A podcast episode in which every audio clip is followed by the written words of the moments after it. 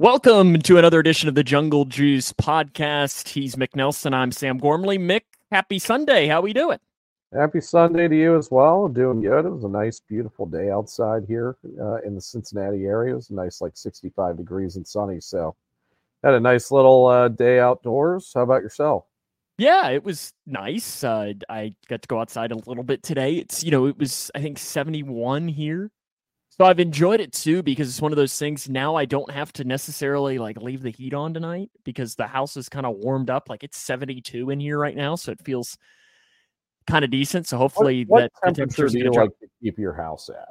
What's uh... so in the in the winter I I go cold. Like I leave it at about 66 in the okay. winter.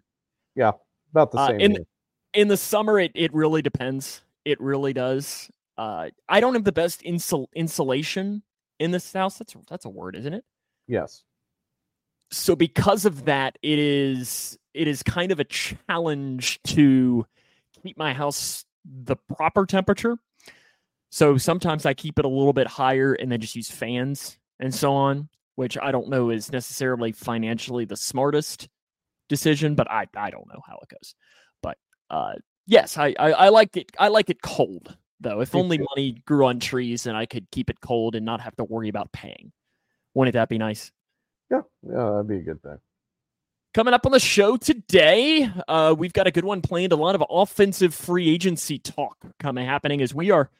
This is wild. You know, we are one week away from free agency, Mick. You know, one week and one day is when the legal tampering window opens. And we're going to start to learn. I'm very interested to see how quickly the Cincinnati Bengals start to make some moves when it comes to free agency starting. You know, you think back to what was it, two or three years ago, where the oh, the window opened at 11 or whatever, or noon or whatever time it was, and 15 minutes later they had Ted Karras and Alex Cappa. hmm I don't necessarily expect it to go that quick, but I'll be interested to see if there's one in the first 24 hours of the free agency window being open up. So I think that'll be really interesting today. We're going to focus on the offensive guys. We've got a list that Mick and I have come up with some guys that we think they should target or maybe shouldn't target. And then also it's, you know, we can touch a little bit on the combine that's happening right now. And then also some news for the week. We invite everyone to follow us on our social media channels. We're on Twitter, we're on YouTube, we are also on Facebook, and uh, also on your favorite podcasting platform to go back and listen to that as well. But first off, Mick, how about some news from the week for the Cincinnati Bengals? First one Cal Adomitis and Jake Browning received their exclusive rights deal for the Cincinnati Bengals. In other surprising news, water is wet. Yep. Uh, I don't think we really expected anything else. Uh, you know, obviously Cal's been a very uh, reliable long snapper, and uh, no reason to part ways with him. And then Jake Browning obviously proved that uh, he's probably a top tier backup quarterback in the league now. So definitely don't want to part ways with that, given the uh, given the bargain they have him for on the exclusive uh, rights tag. So yeah, not shocking news by any means, and uh, happy to have him back for another season. Yeah, and what this means is just to kind of go over it is it's in a way like the franchise tag.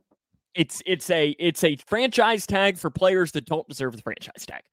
Like it's pretty much the best way to do it is the Bengals now have said, "Hey Jake Browning, you're going to be making the league minimum next year at about $850,000 and you get to make your decision. It's a simple one. Either yes, you come back and play for $850,000 or you don't play in the NFL next year." So probably for Jake Browning, that is an easy decision. And I know a lot of fans were saying, you know, coming out and being like, "Oh, well, he deserves more money." Yeah, Yeah. he does. He, does, does, but- deserve more money. Oh, but, Too bad.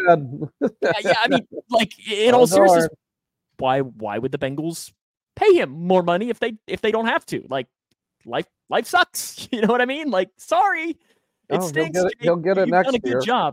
He'll Yeah. get it next year. Not from us. He'll be gone next year, but uh, Probably that's probably I would assume he's probably gone next year.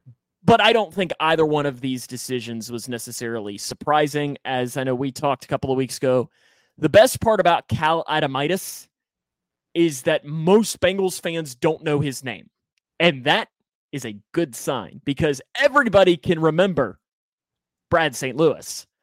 Yeah. And why I do we remember him?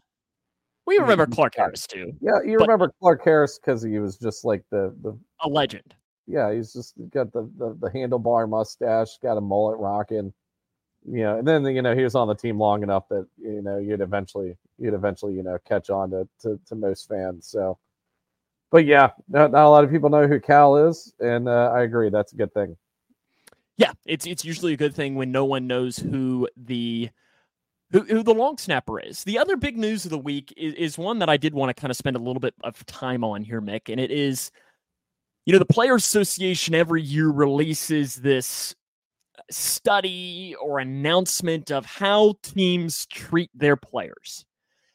And I always find reading the comment section on these very interesting because you get the uh, you get the fans who it's like, oh, they make millions a year. Why, why are they complaining about things? And kind of understand that, but at the same time, I always find it really interesting. So the Bengals ranked 26th in the NFL in treating their players. And it's it's really wild as to how this is split. So they are 32nd last in the NFL in treatment of families, food, and then nutrition. So to kind of go deeper into that as to why Bengals don't employ a full-time dietitian, which for me, Mick, I'm not a dietetics expert. I know that shocks you. Shouldn't that be something that an NFL team has? You would think. Um, And plus, I'm thinking like, how much would a dietitian like need to make? Like, I, I can't imagine this being like a, ooh, he's got to make a lot of money or or something. I, it's just that one's kind of odd to me. Yeah, I mean, I agree.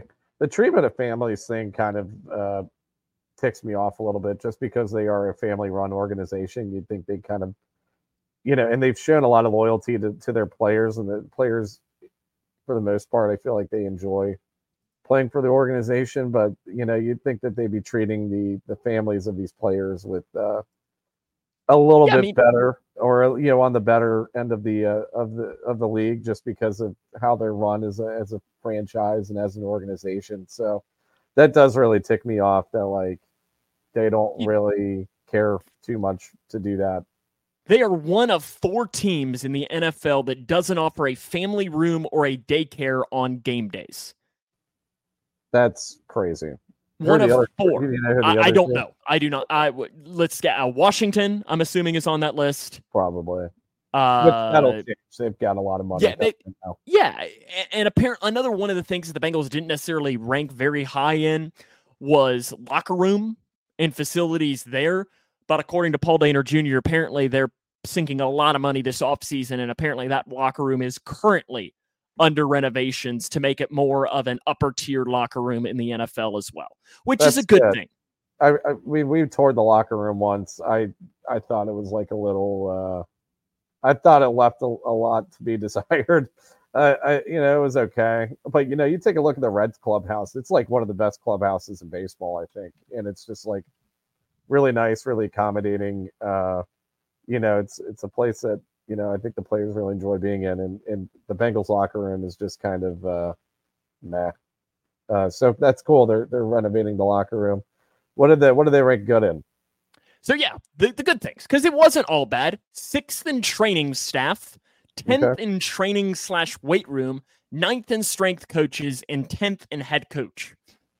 And I know one of the things that they specifically said is, and I think there was like a second tier under head coach, where Zac Taylor I think was like fourth in player relationships Okay. as far as I think it was, I was reading something that said that, you know, Taylor, one of the things that he is very strong at, and it's something that we've talked a lot about on this show, and you hear a lot about, is that players feel like they can go to him if there's something wrong. hmm And that to me is is really important. You know, that the that players want to play for a guy like Zac Taylor.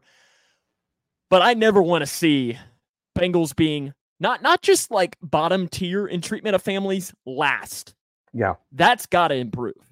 Yeah, I would hope. I was hoping they'd fix that after being ranked dead last in that last year, because they were ranked dead last in that last year, I believe. Like, yeah, maybe they're going to try and fix like one thing per off season, you know, because you can't just sink all your money into into everything here. So, you know, last year it was the the strength and training room, right? Um, this year it's the locker room. Maybe next year they get a daycare or the, you know, so for the for the for the players' uh, kids. So, you know, maybe they'll be able to work on that. I don't remember where they were ranked overall last year, but it was probably about the same. It might have been worse. Um, but yeah, and we're Yeah, better than the Steelers at least. Were they? You know, I don't Yeah. know that I processed that. Were they below the Bengals? Yeah, they're like in the uh, they might be 29th, 30th. Wow. Yeah, and, and I, and I- I'll tell you what, like anybody that says like, oh, the players make millions of dollars, like I guess like, do you care about the environment that you work in, like in particular, you know, person that's pissed off about uh, this uh, survey coming out?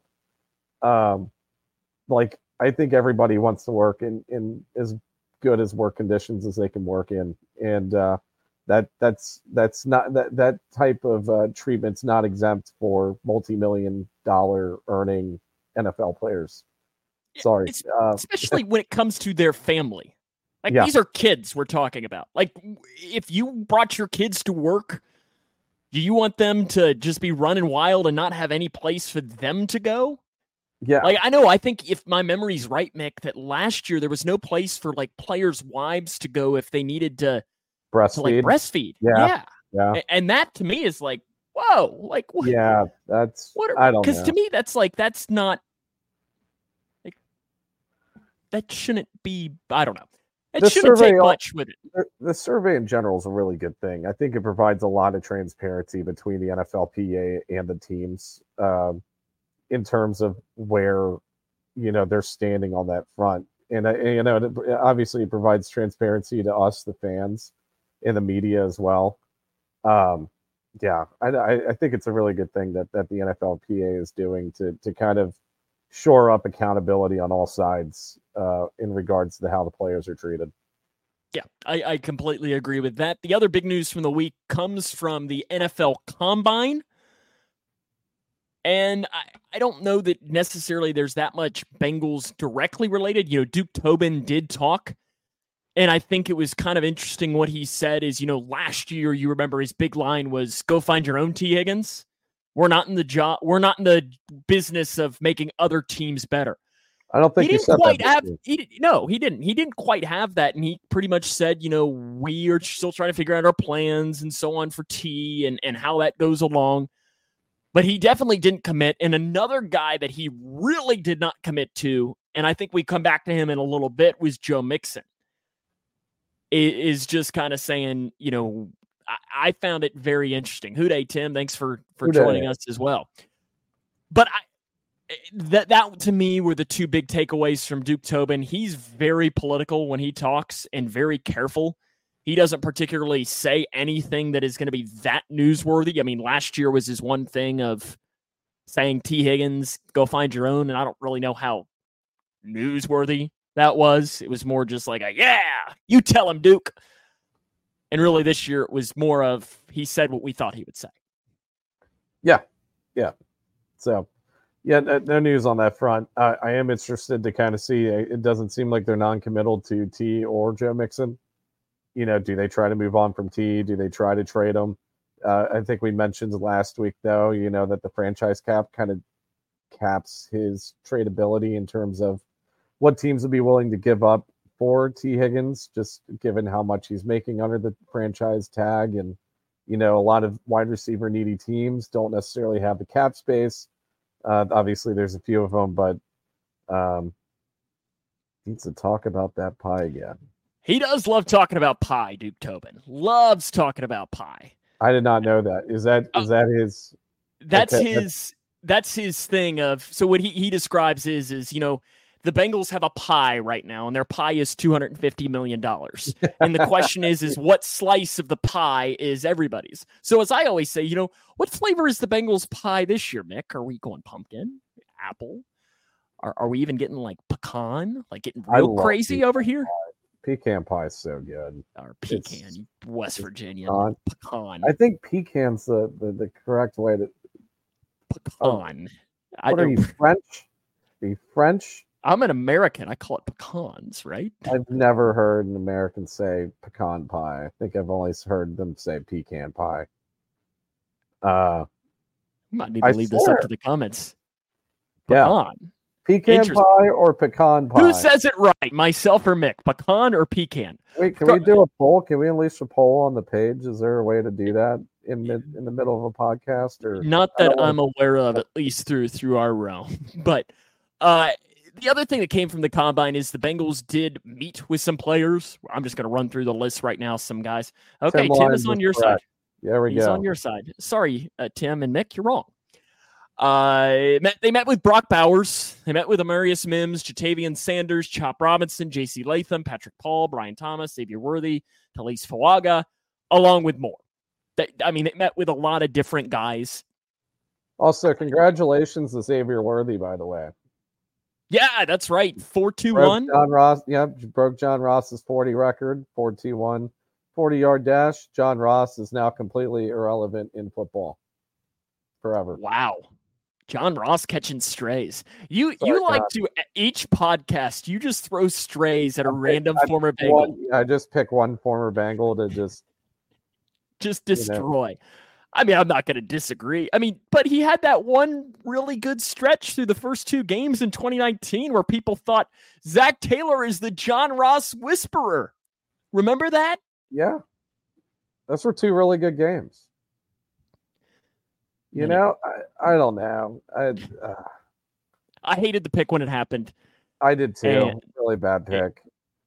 And then Thanks, especially thanks, Thanks, Ken. Thanks a lot, Ken.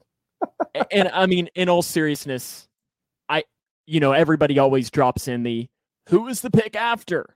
I don't know that they would have made that pick anyways, or at that time of Mahomes. Mahomes, yeah, Yeah. they weren't going to do that. They they still had faith in Andy. Andy was uh Andy Andy's 2016 season wasn't that bad. It was okay. I mean, he wasn't the reason the team was wasn't that good that year.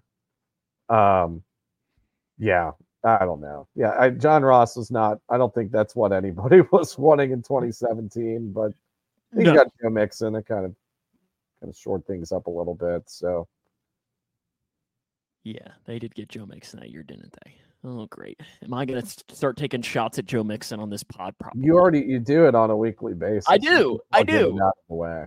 And guess what? Yeah, I mean, it's coming, Mick. You know it's going to have to come. My, you take shots at random Bengals. I just take shots at Joe Mixon. It's just part of the pod weekly. How about some free agency talk here? Bengals, you know, we mentioned in, in 10 days, we very well could have a new Cincinnati Bengal. You know, it, it could be that the Bengals on day one, it's Derrick Henry, Chris Jones, Jonah Williams is back, and then Tommy Townsend, and then uh, who, who else? Who else is on this list? Uh, they sign Mike Evans, right? Michael Uh, Pittman Jr. yeah, they just sign They sign everybody, Mick, and then you know in 24 hours, and the next thing you know, they're like the New Orleans Saints, and they're in cap hell. Yeah, yeah. And so I, I I need to look into this. PFF said there's some type of analytics site that because you know over the cap can be a little misleading with uh you know with with the ma- with the salary cap and showing everybody in the red. Uh, there's some type of service that kind of talks about like you know how much cap flexibility a team really has because all the Saints do is just restructure every deal that they can and then push more cap to the to later seasons and and so on. They've just been doing that for the past 10 years. Um, so I need to find the service and just see where what the true cap health is for like every team. Tim asks really quick, and we're going to talk more about defensive guys. Well, that'll be week. next week's show, Tim. But thanks. But for- really quick, Mick, I'm gonna I'm gonna put you on the spot. Eddie Jackson or Kevin Byard, or none of the above. I don't think I want any of them actually. Let me.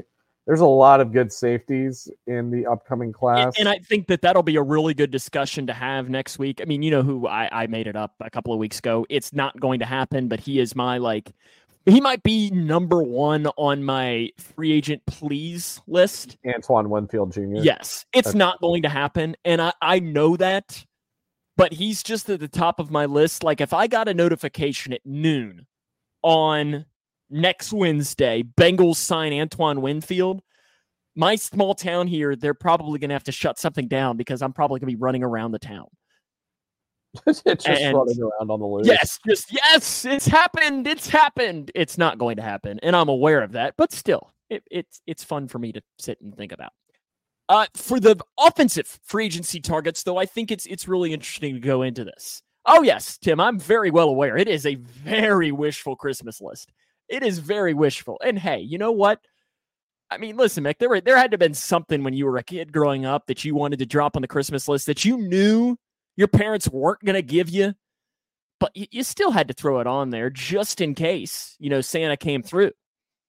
Yeah. I still do that. My birthday's coming up next week. I'm just like, Yeah. like, hey, mom and dad, you know, I pay for my cruise, you know, our, our cruise that's coming up. It's gonna be that'd be a really good birthday birthday gift right there. So it's a little expensive. So no, that's not that's not happening. But It's worth uh it's worth exci- uh, worth asking about. So for me, Mick, first first position is quarterback. okay, that's done. Yeah, we're done Yeah, talking about I mean, quarterback. maybe maybe they sign like a practice squad guy. Like I, I, I just I don't know. I, I I definitely do not expect anything there. But the next tier is is running back. But to me, first off, and Mick, we have talked a lot about this over the last couple of weeks, but I think it needs to come up when we're talking into running back free agents. Is the first question we have to ask is is Joe Mixon back? Because if the answer is yes, I think this completely changes how the Bengals go at running back free agents. I don't know that they sign someone if Joe Mixon is back, especially in that upper mid tier. I think you might see him take a low tier guy. But if Joe Mixon is not back, which you've heard me talk a lot about, Mick, that I, I say he should not be back, especially at eight and a half million dollars. It's too much. You know, the explosive rate has dropped. It's just not there it, it, for all of the reasons that we've talked about over these last couple of weeks. But so for this exercise, Mick, I think since we're talking about free agent targets at the running back position, it's important for us to say this is if Joe Mixon is not here. Because I think with with him being here, it completely changes the list, and I don't think it's as fun of a discussion. Yeah.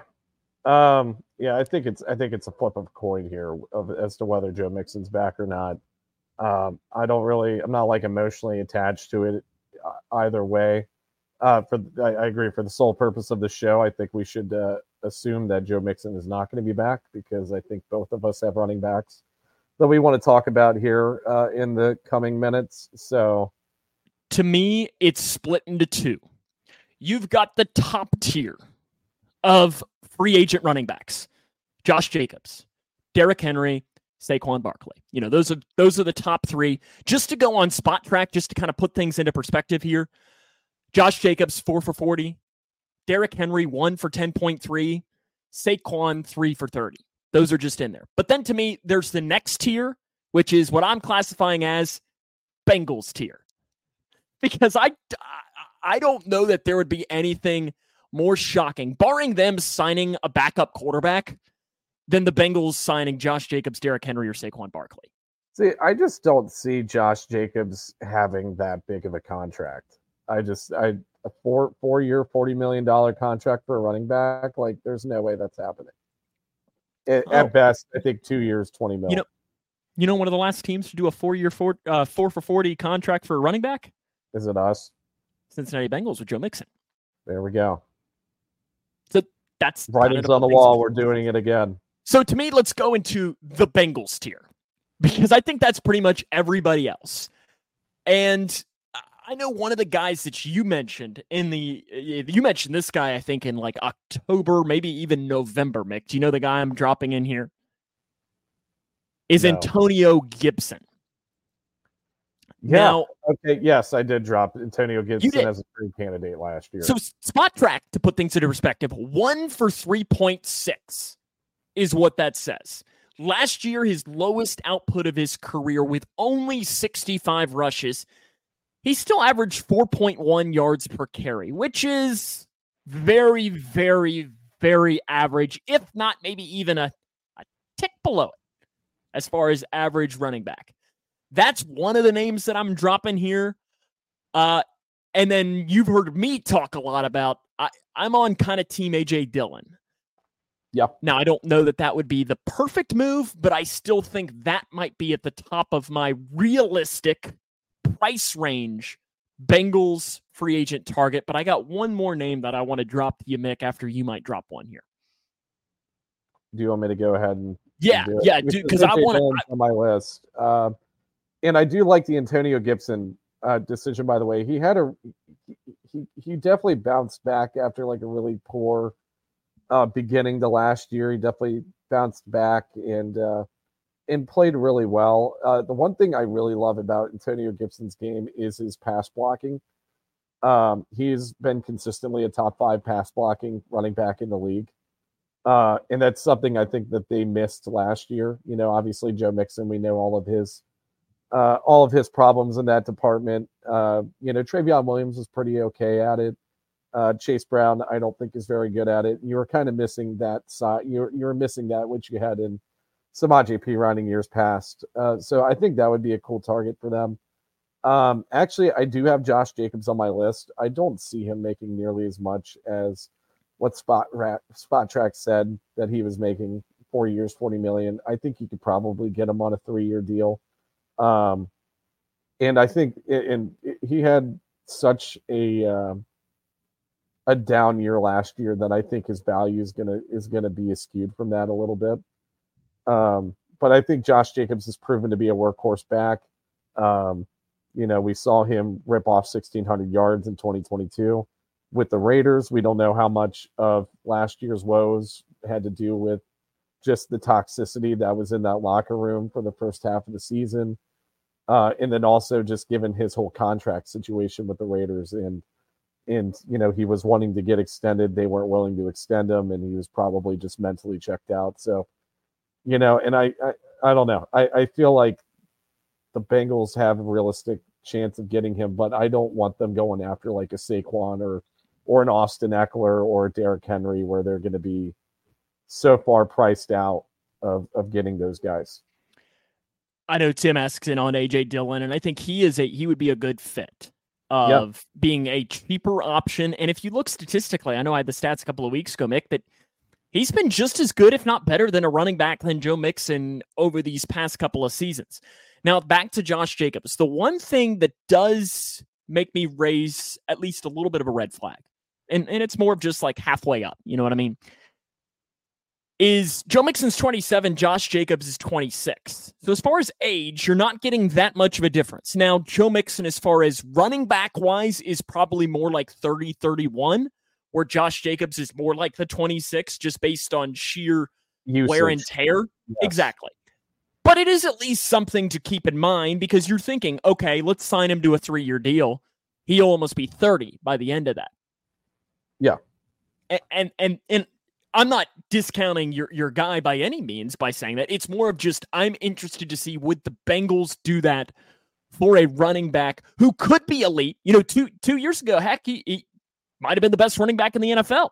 I think he was the best running yeah. back in the NFL a couple years ago. Yeah, it, it's it's going to be interesting to see if they if they address that position in free agency or not. Uh, I, I I I don't know what your thoughts are, but I personally think that we're going to see a lot of these top tier guys uh, hold out, and we probably won't see them get signed until uh, probably training training camp of 2024. I feel like you see that a lot of years with with some elite running backs. Like you never saw. Uh, you're seeing it in baseball right now. Yeah, you're seeing it. In, you've seen you've been seeing it in baseball the past mm-hmm. probably five ten years. Um, you know, it's kind of weird with their contract situation with them being completely guaranteed. But uh, I mean, you kind of saw with Dalvin Cook last year, right? I don't think he got cut. Did he get cut in training camp? I can't remember. I know that he didn't sign with the team until with the Jets until late in free agency. I can't remember if he got cut in, or late in training camp. I can't remember if he got cut. Yeah, I don't. I don't remember. I think it was in the off season. Okay. Yeah. So I'd, I'd have to look that up. I think I think we're going to see a lot of these running backs probably holding out uh, in trying to see if they can get really good deals, but I, I don't see teams just jumping at the gun of free agency to, to sign these guys. He was released on June the 9th. So okay. it was right was, before pre-training camp. Correct. Pre-training camp. Okay, Mick, you ready for the name here that I uh I am not jumping on the table for this, but is is at least makes me go, Hmm. Especially for the price that Spotrac has it at. This guy, two years for $4.4 million. J.K. Dobbins. No. Played only 24 games in four years. In his four year NFL career, he's only averaging 171.3 snaps per season. When he's healthy, 5.8 yards per carry, though. How much of that is the is the Ravens system? And and, and I don't know that, but so you're telling me one year for two million? It, to me, the question is: is are the Bengals in a position to take a risk on a guy like that? No. And I, I again, I I would be stunned if they can for the simple reason here of you know J.K. Dobbins can't stay healthy. I mean, like I said, 24 games in four years. That's, I mean, that's a, what, a, not even a season and a half in four years. Yeah. I, would be stunned, but it's at least one of those that, you know, if, if they could get him on, I mean, one year for $2 million, is it worth a lottery ticket? I just don't think it is. I, I really, one, I don't think he really offers a change of pace from Chase Brown, anyways. Two, he's been had you know he's had you know season-ending injuries uh, on the you know on the constant.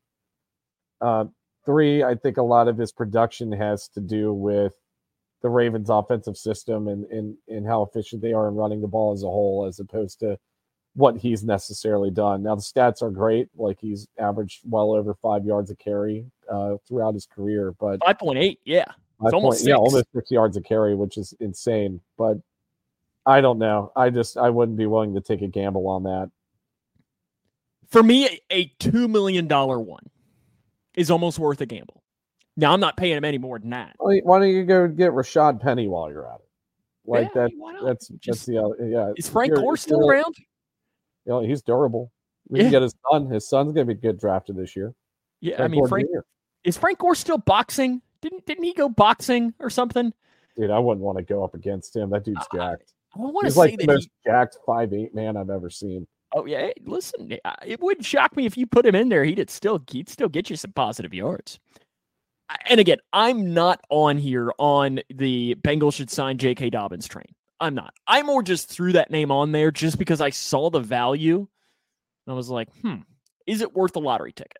And it just made me go, hmm, you know, and and and I don't know the answer. I, I think, you know, if it was one year, two million dollars, I'm not to be mad, but I'm also, I would be kind of surprised if it happens. Uh, I guess should be the best way to describe it. Next up, wide receiver, Mick. This is an interesting one for me. Yeah. Because there there is, I think, a lot that goes into what the Bengals do at the wide receiver position in free agency. Number one is is T Higgins on the team? Because I think if he's not, you are absolutely, I think, going to see them bring in somebody else. Yeah, I, th- I think so too. Uh, now, one guy I really like, and, and even if T. Higgins was still on the team, I feel like he could be the T. Higgins replacement, and they could easily move uh, Ja'Marr into the slot for a year. But uh, one guy I do really like is Gabe Davis, the wide receiver from Buffalo. Um, I've always liked him that dude's a blazer. The dude, uh, the dude's a deep threat. He's the definition of a deep threat. Is he as reliable as a T? No, he's not. Uh, but the dude averages, I think, almost 17 yards a catch. I think he's averaged that uh, throughout his career. Obviously, we all remember him from how uh, insane of a game he had against Kansas City a couple of years ago in the playoffs. Uh, but yeah, I think he would be a really good X receiver to replace T with. And I think that he'd be more or less a bargain. I think he's being valued at about 12 million a season. Now, does he get paid more than that? I guess we'll see. But um, yeah, I just think that, you know, if we want the receiver core to, to improve from what it was last year, and you're wanting to get faster on the offense, um, I think he would be a really good guy for them to get. Here's a name for you, and, and I have a, a reasoning as to why. Noah Brown. Here's the reason. because if he's not if he's not on another team, he can't hurt us anymore. Because in the past two seasons against the Bengals, he has 12 catches for 263 yards and a touchdown. That's 24% of his yards in the last two seasons have come against the Cincinnati Bengals in two games. Can we just sign him so he stops? Stop hurting us. Or please send him to like the Seahawks so we know we won't have to face him next year. And if it would be, it would be in the Super Bowl or something. Like, just stop. Stop. We don't, uh, please. So that's why, that's my main reason for throwing Noah Brown on there. Rick does not agree with you, Meg. Rick does Gabe not Davis. like the Gabe Davis decision. Well, I- Rick, how do you Rick- feel about uh, my reasoning for Noah Brown? Because I think it's it's valid, right? can't beat him, join him, you know, or have him join you. Yeah. Uh, Um, another name I like, and this is a potential, uh, I guess, like starting position battle guy with Charlie Jones in the slot. Um, I already know where you're going, and I think he's on my list too. Are we Nick going to Weber State? Is that where Nick Westbrook Ikhine went? Oh no, okay, no, okay. No, I guess I have somebody about else. Rashid Shaheed, aren't you? Yes, yes. So I was, I would, I really like Rashid Shaheed, but I think the Bengals like having more size in the slot position, and that's why I decided to not go with Rashid Shaheed because he's a little, he's tiny, he's like five nine and 180 pounds maybe. Uh, Nick Westbrook Ikhine uh, has more of that Tyler Boyd size. He's uh, played primarily in the slot. He's 6'2", like 200 something pounds. I can't remember what his weight is, but has that more of a Tyler Boyd um, has more of a Tyler Boyd size to him. And I think that they do want to see if Charlie Jones can win this position battle because I don't think they would have drafted him in the fourth round uh, if they didn't think he could potentially fill the the the Boyd void right there. See what I did there? Hmm, Uh, That's clever.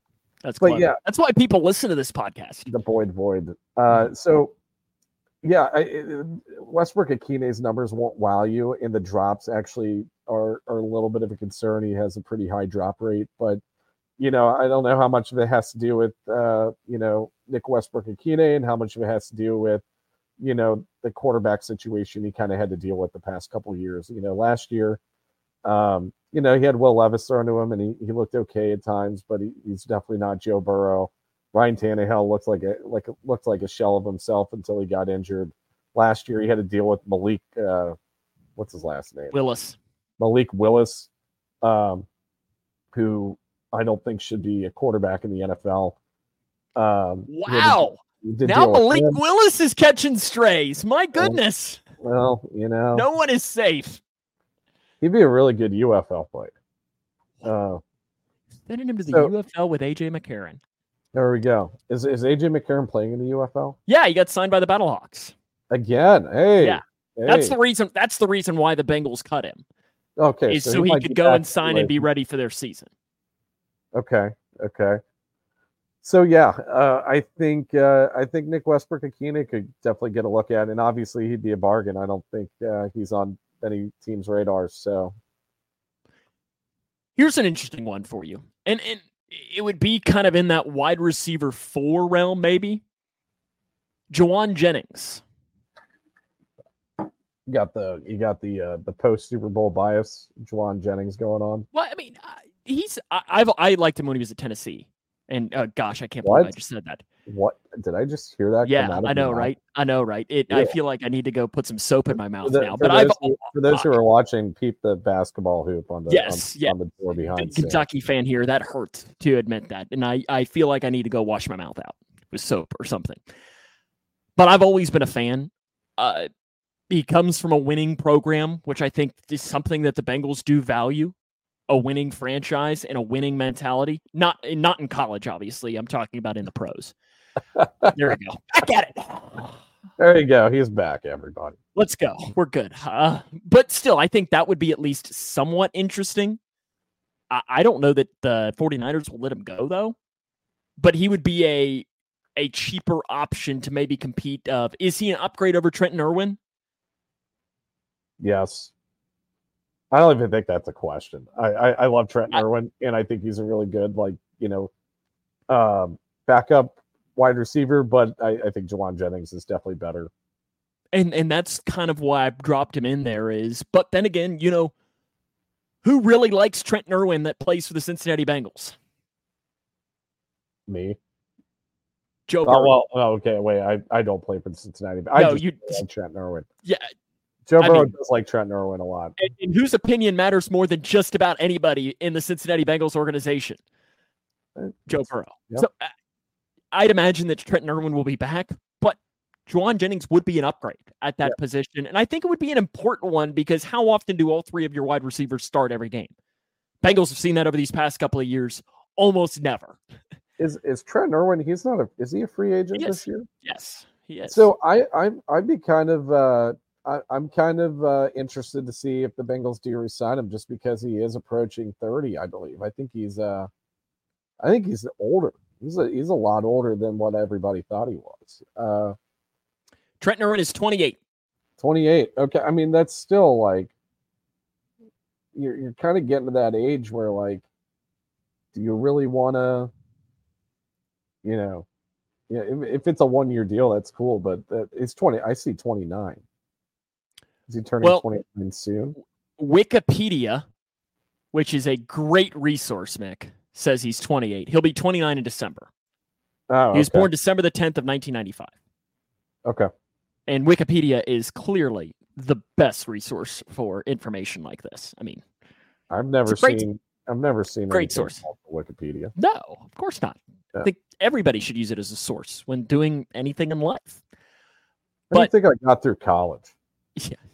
Wikipedia says that's great to hear from your tax accountant.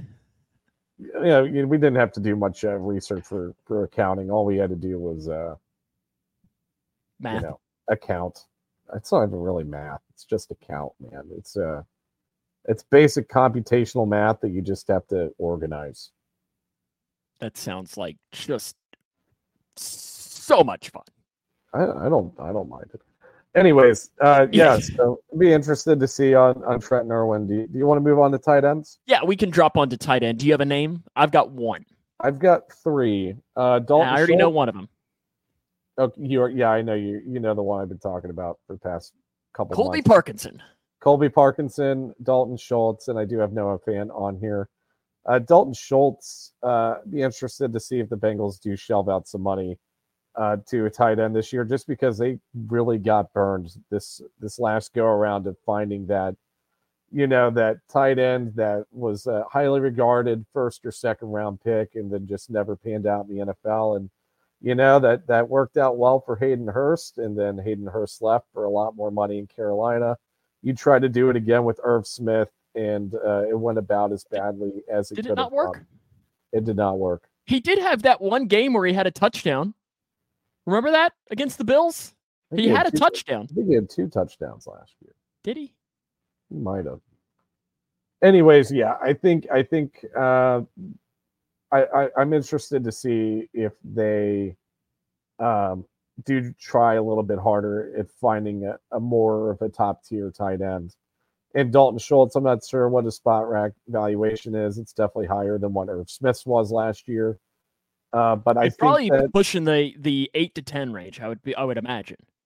I mean, we signed CJ Uzomah for three years, eighteen million dollars a few years a few years ago, and that was, uh, you know, they they did that. So, I, I they might, you know, maybe they maybe they put a little more importance on it this year. Um, and then obviously Noah Fant and Colby Parkinson. I think those are your more value, uh, you know, Irv Smith type of deal tight ends.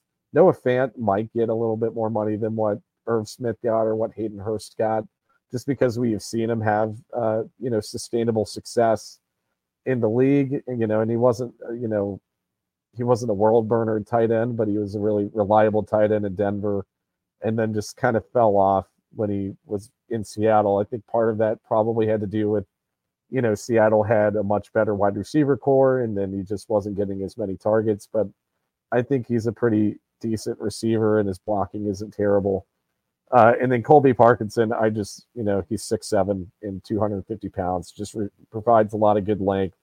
I think he would be uh, an absolute bargain, uh, probably an Irv Smith type of deal. And uh, yeah, I think I think he could work well with Joe Burrow. How do we feel about a guy who's six foot six, 245 pounds, a second round pick from Penn State in 2018? No, No. We're, uh, yeah, we did say we're going to talk about free agents the Bengals should not sign, and Mike Gesicki is at the top of my list. So, what price tag do you? I believe that Dalton Schultz will probably bring the eight to ten a year range. Yeah, What do you I think, think Gesicki is probably not nearly as much as. Oh, So, oh, we got a comment. Okay, yeah, cool. no, that's why I'm saying yeah. On Dalton Schultz, probably eight to ten would Eight be my 10. assumption. Yeah, I would say that as well.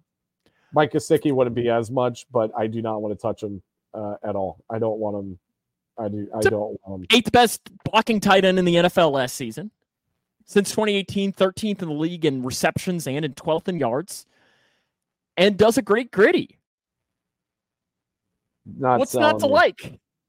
Is he really the eighth? But was he really the eighth best Yeah. blocking tight end? What per- was he? per- I want to see Per what he was. I want to see what he was in years past because he was not that in years past. So I'm going to call last year, you know, uh, you know, a Belichick fluke. Um, An anomaly. yes, yeah, very much so. Let's see. But- Did you not see his gritty? You don't want that? I, he's one of those that I feel like he would almost be in the. And when I say the Irv Smith realm, this is what I mean by it, where I think it would be boomer bust. Like, I think it would turn out to be they're looking like great decisions, or it would be more of the Irv Smith realm where it just doesn't work. But he's a big guy. He has good size, which is something Irv Smith did not have. He's more in that Hayden Hurst realm of being a big target for Joe Burrow over the middle. Now, I don't know that this is necessarily the way that I want the Bengals to go. I would almost rather them go a route like Parkinson, get somebody cheaper in that realm and hope to sign, to hope to draft a guy, whether it's Tavion Sanders or maybe you get lucky and Brock Bowers is there at 18. Or you know, is Cade Stover Stover, the guy? Is he the Theo guy? Johnson, Theo Johnson. Hey, that was a combine. Uh, watch Yeah. this guy. Theo, Theo Johnson was a star at the combine this week. Also, where'd you get the Mike Gesicki? Was the uh, was the That was from Pro Football Network. Jay, Jay Morrison. Yeah, well, that's uh, that's a fallacy because I'm just looking at grades from this year. Mike Gesicki was the fourth worst run blocking tight end in the league this year. His pass blocking grade is much better, but um, you know, when do we really need tight ends to pass block? Probably not very often. So uh, well, I'm just I was just basing it off of what I read from Jay Morrison. yeah, I'm so back was not, yeah, I'm back to not wanting Mike Gesicki at all. Uh, Rick says I've seen some mock drafts have seen that, that have have our Bengals taking Brock Bowers at 18. I can't imagine he would be there. And if so, do our Bengals take him? if he's available, yeah, take him. Uh, Yeah, but I don't. Yeah, I just don't see it happening. It would be really, really hard for me. Like, let's say it's Mims, Bowers, and defensive lineman. Just insert insert your uh your guy your. Yeah. Sure. That was kind of the name. I heard he doesn't want to go by Jer'Zhan anymore too. I think It's he wants Johnny. to go by it's a- is it Johnny? Johnny uh, Newton? Jeremy, Johnny, something like that. I I think it's because Johnny. I, I was I was listening to some podcast and it was like, yes, the Bengals should go for Johnny Newton, and I'm thinking, who in the hell is that? And then I had I, Googled it and I was like, oh, I didn't know he didn't want to be called Jer'Zhan or whatever it is. I think the Illinois staff was like, "Oh, I we don't know how to pronounce your name," which I don't know how it's that hard. It's really Jer'Zhan. Jer'Zhan. It's not that hard. But uh, yeah, somebody just ended up calling him Johnny, and then it just ended up sticking. It, it makes sense like Albert O. Like, okay, that's a good nickname because no one, yeah, no one can say his last name. But Rick, I say if he is there, but let's say that Mick Newton, Mim slash Latham, and uh Bowers. Where are you headed? Oh, I'd take Bowers because I think Bowers is an, is, excuse me, I think that he is he has the potential to be an elite tight end. I agree. so yeah, I mean, I would take Bowers in a heartbeat over Latham, over Mims, over Jer'Zhan Newton, Johnny Newton. I would take Whatever him his name over- is. I would take him over pretty much anybody that's uh, that could be potentially be available there. You know, Joe Alt's not going to be available at 18. Olu Fashanu probably won't be available at 18, even though his stock's kind of sliding a little bit. It is because he, he was he was one of those guys like three months ago was you even saw him like as a top five guy. Yeah, and I don't think it's anything Fashanu or fashion. Is it Fashanu or Fashanu? Fashanu. Okay, It sounds don't better.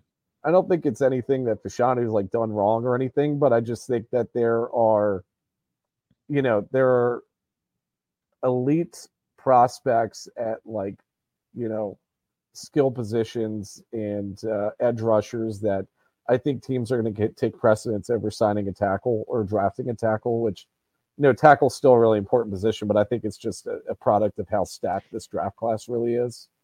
And and this is going to be something we're going to we might almost have to dedicate an entire show to Mick is a is right tackle in, in, that first round. We might have to do a an entire show in April dedicated to first round Bengals. Yeah. And and going through all of the different options and talking a lot about a guy like Amarius Mims because I think he is so fascinating and my question with him and and this will be something that we're getting ahead of ourselves and discussing is can the Bengals afford to take a lottery ticket in a guy like him? Because to me, he is almost a lottery ticket. He is. He is a very raw prospect, uh, even though he did come from a championship winning program but in Georgia. My goodness, that dude is a GAM. Yeah. Oh, he's a he's grown he's a, man. He is a uh, he is one of the best athletic specimens I think I've ever seen at at a tackle position but yeah, he's still really raw. I mean, if he wasn't raw, this guy would be going top 10. Uh, but you, you, brought up a good question. Can the Bengals afford for that to be the case? Uh, or did they go with a more uh, polished prospect like JC Latham, um, who I think probably is available at 18? So we'll definitely he's, more to that. He's uh, six foot seven, 340 pounds.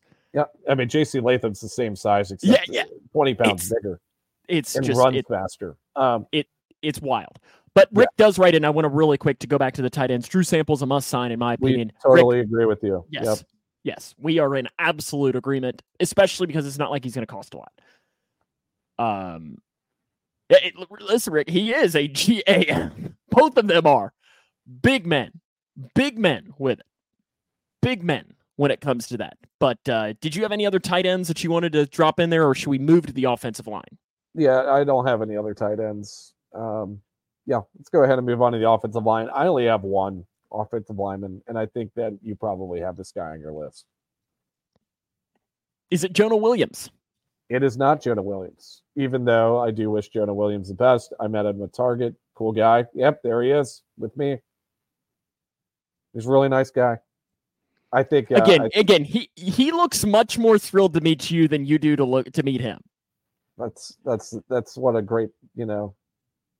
That's that's what a that's, that's got to bring him on the pod, even though when you met him the pod didn't exist. But yeah, it's okay. I think I think Alex Schubert mentioned it best in a post last week, or maybe a comment. Uh, Jonah seemed a little checked out towards the end of last season.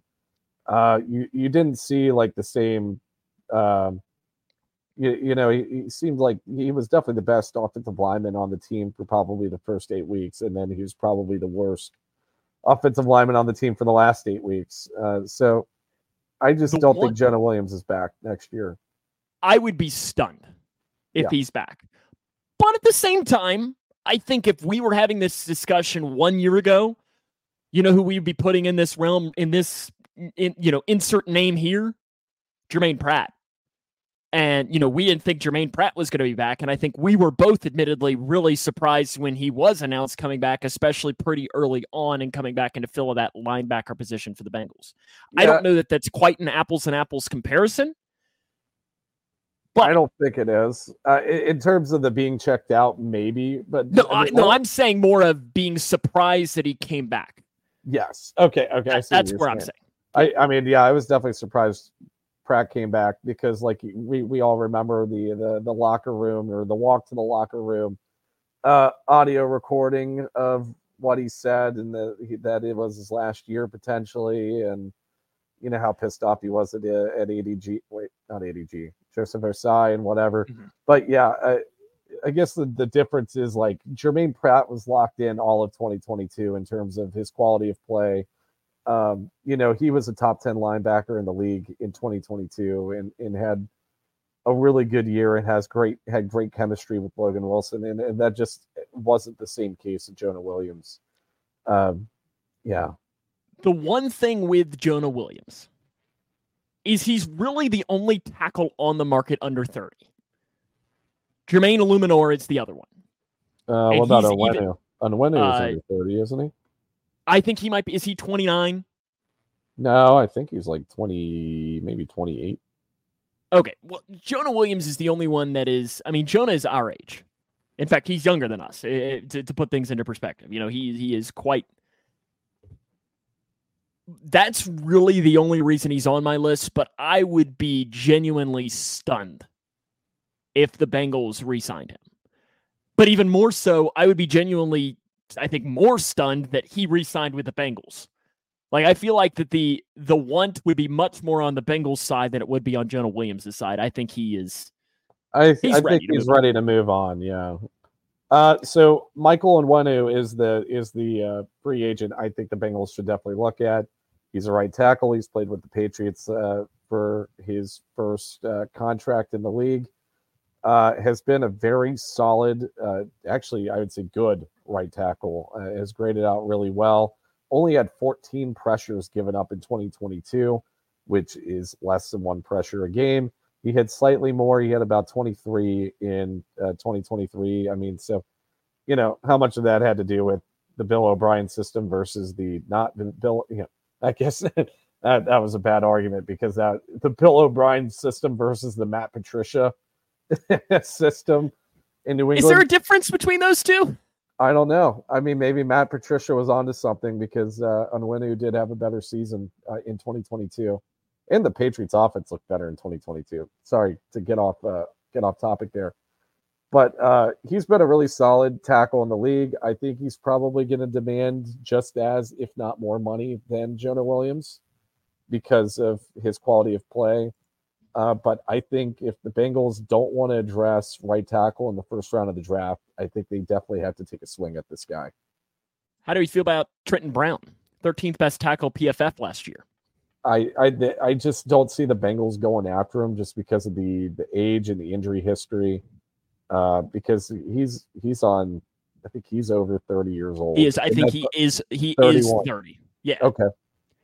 He's and 30. then- Okay, 30.8. He'll be 31 by the time the season begins next year. And I think that's going to be the same case with uh. Oh, how do you pronounce his damn name? Illuminor? Illuminor. I think it's the same case with Illuminor as well. to me, a Luminor is a guy that you you draft or you sign if you sign if you draft Amarius Mims, Yeah. Okay. So where you, think- have are you you thinking he's kind of have an insurance tackle? policy. Okay. I think he's an insurance policy in a realm Okay. Yeah, I can Eh. kind of see where you're coming from there. because he would be cheap enough to where he's not you're not paying him thirteen million dollars a year. And if you if you pay him six, let's just say that, and Mims turns out to be the next Willie Anderson, then it's like okay, that's six million dollars, and we've got a great backup plan. Especially because you look at a guy like Mims, eight games last year, right? Seven games, something like that. Mhm. He has injury history and so on, so there is a worry with that. Rick asks, "What about Smith out of Dallas, Mick?" Tyron Smith, we've seen More him work on the side. right side before, but uh, that would not be a good idea. Yeah, I, I, I think it's okay. So let's just go more likely scenario: the starting right tackle is free agent or draft pick next I'm year. probably, I, I would say, let's do percentage chance. a percentage chance. Eighty percent draft, twenty percent free agent. Wow, wow, interesting. We have Where does- not seen a right tackle. where does Jackson that good in a long Carman- Where does Jackson Carman rank in that percentage? D'Ante Smith, Cody Ford. Cody Ford, like I, I, I'll give Cody Ford like a two percent chance. Uh, I would take Cody Ford. uh, yeah, Cody Ford. That's higher than probably Cody Ford gives himself. I, I don't know. I, I, I, I mean, obviously they trusted him more than D'Ante Smith or Jackson Carman last year. So, um, you know, he was the swing tackle. So, I, it's probably going to be a draft pick. This, this is the best right tackle class I think I've seen in a really long time. You have three quality starting right tackles right out the gate in Fuaga, J.C. Latham, potentially Amarius Mims, uh, even though he is a little more raw. Uh, but, He's a lottery I mean, ticket. Yeah, he, he is a lottery ticket. Yeah, it's a good way to put it. But I mean, you got. I mean, if J.C. Latham's available at, at, 18, I feel like you really have to jump on that. He's very polished, and he's a he would be a really good right tackle. I think right off the bat. Um, but yeah, I think that they have to address this in the draft more than likely, unless if they take a swing at Onwenu and then they they they draft a different position in the first. This draft is one of those where you really wish went draft then free agency. Yeah. Like some years aren't necessarily always like that. This year is definitely one because, you know, if the Bengals, let's say that it, there is a run on right tackles from 10 to 15, just an example. Sometimes you see that where sometimes drafts will just start going on a run. Somebody trades up, jumps into 15 to jump the Bengals and say no, and you're not looking at any of those top level guys, but you also didn't sign Cody Ford's your only right tackle, then you're like crap. And that's my one worry is why I think you almost might have to roll the dice in signing a guy like an Eluemunor, heck, even a guy like George Fant in some realm of being that insurance policy in the case that crap hits the fan. Yeah, finding a Riley Reiff type of guy. Uh, Great example. Great which, example. Yeah, which might be, you know, which might be a move that they make. Um, I do think we're probably going to see. I feel like you see it every year now, where you're seeing position runs where you know well, all the good quarterbacks are off the board, you know, round one, you know, picks one through three. Now you move on to wide receivers. Then you then you see Harrison, Nabers, and Odunze just off the board. Uh, and then you know they either move on to edge rusher, edge rusher or tackle, or you know how defensive tackle. I mean, I think that's a pretty high value position. So it kind of just kind of just depends. But um, I think there's enough prospects available at right tackle where the Bengals wouldn't necessarily have to worry too much about one of those guys being available at 18. No, I, I, I completely agree. I think it's going to be really interesting to see. And of course, we're going to have a lot more discussion about the draft in the coming weeks. Next week, Mick, all about the defense because there's some interesting defensive free agents to talk about. Yeah, yeah, looking forward to that. Uh, a, can, this defensive free agent class is much better than the offensive free agent class. I think yeah. the offensive free agent class uh, kind of sucks this year. And I think there's some really interesting discussions to have with it. You know, is uh, do they spend big on a three tech? Do they sign a safety? Do they sign a corner? They could sign a do corner. They sign a sure. corner. I, I think there are some really interesting discussions to have with that. Could there be a surprising cut on that defense, a la BJ Hill. Or you know, Germaine Pratt.